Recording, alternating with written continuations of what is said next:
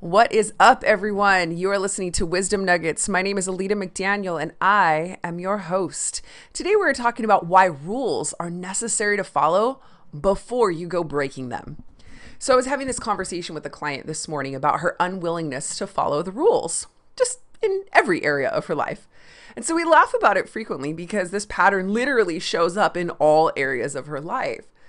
So it brought to mind the story of one of my dear friends who could never get a particular vegan cheesecake recipe to work.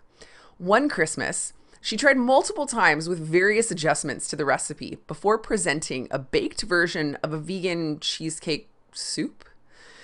So I asked her, What did you change in this from the original recipe to prevent it from actually setting? She began listing all the substitutions she's made, and then it hit me had she ever tried to make it the way the recipe was written so she would understand how each of the ingredients work together? No shock here. The answer was actually no. We had a great laugh about this as I told her, like, hey, there's no way of knowing what can be substituted until you understand why this recipe is written the way it is. For a vegan cheesecake to work without eggs, like Binders are very necessary, so to substitute them prior to knowing how they react in the context of the recipe, to me, is just blasphemy. Now, back to my client. She's not an isolated case with regard to switching up rules before the overall process is understood.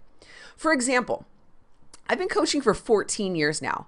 I started originally as a personal trainer, and I found that about 80% of the people that I met could not get a diet or exercise plan to work simply because they were not willing to follow it to a T. They'd tell me, well, I don't really like these foods, so I figured it would be okay to sub this instead. Or, I'm heavier, so I can eat more. Or, I can't live without my fill in the blank, so I'll just work out more to balance. And so on, and so on. Until they just get fed up with trying and trying and trying and seeing zero results. As a coach, it's my duty to call people out on their bullshit. I get the pleasure of having the uncomfortable conversations when clients try to avoid them. We cannot create any sort of change if we just aim to avoid the things we don't want to do in life in favor of always playing by our own rules. Even for myself, I didn't battle obesity for so long because it was just genetic. And yes, it does run in my family, along with cancer, heart disease, depression, diabetes, and a whole list of various illnesses. However, I realized that I could change my genetic expression by changing my habits. Don't believe me? Go check out epigenetics. Go look up the works of Dr. Joe Dispenza. It's out there, guys. This is quantum physics at its finest.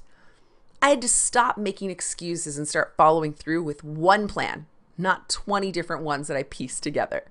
No matter how tough it got, no matter how disconnected I felt at times, no matter how much I struggled to keep the faith while others fell off, it was the discipline of trying something full out that allowed me to understand what substitutions I could make after after I'd achieved results.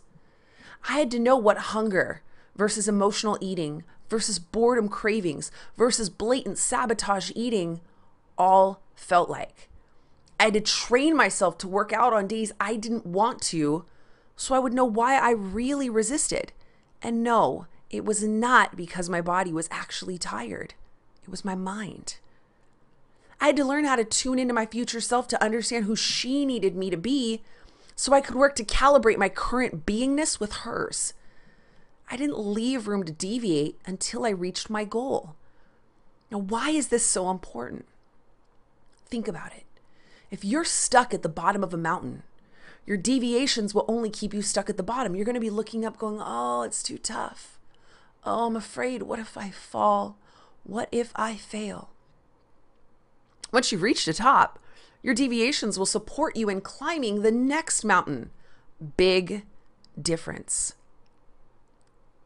I became a competitor after I lost my weight. Big difference. So if there's something in life you're not giving your all to, ask yourself, why am I keeping myself stuck? What do I need to commit to in order to be sure that I succeed? And from there, don't give it a second thought, just go do it. See, rules are necessary when you're first starting to lead you down the right path.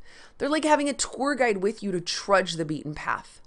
Once you have a grip on the journey and you know which steps to take, your desire to further your results will keep you moving forward.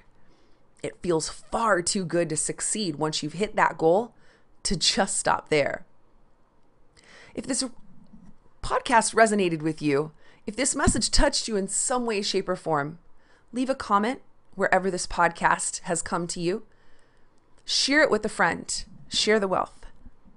And I will talk to you next time. Namaste.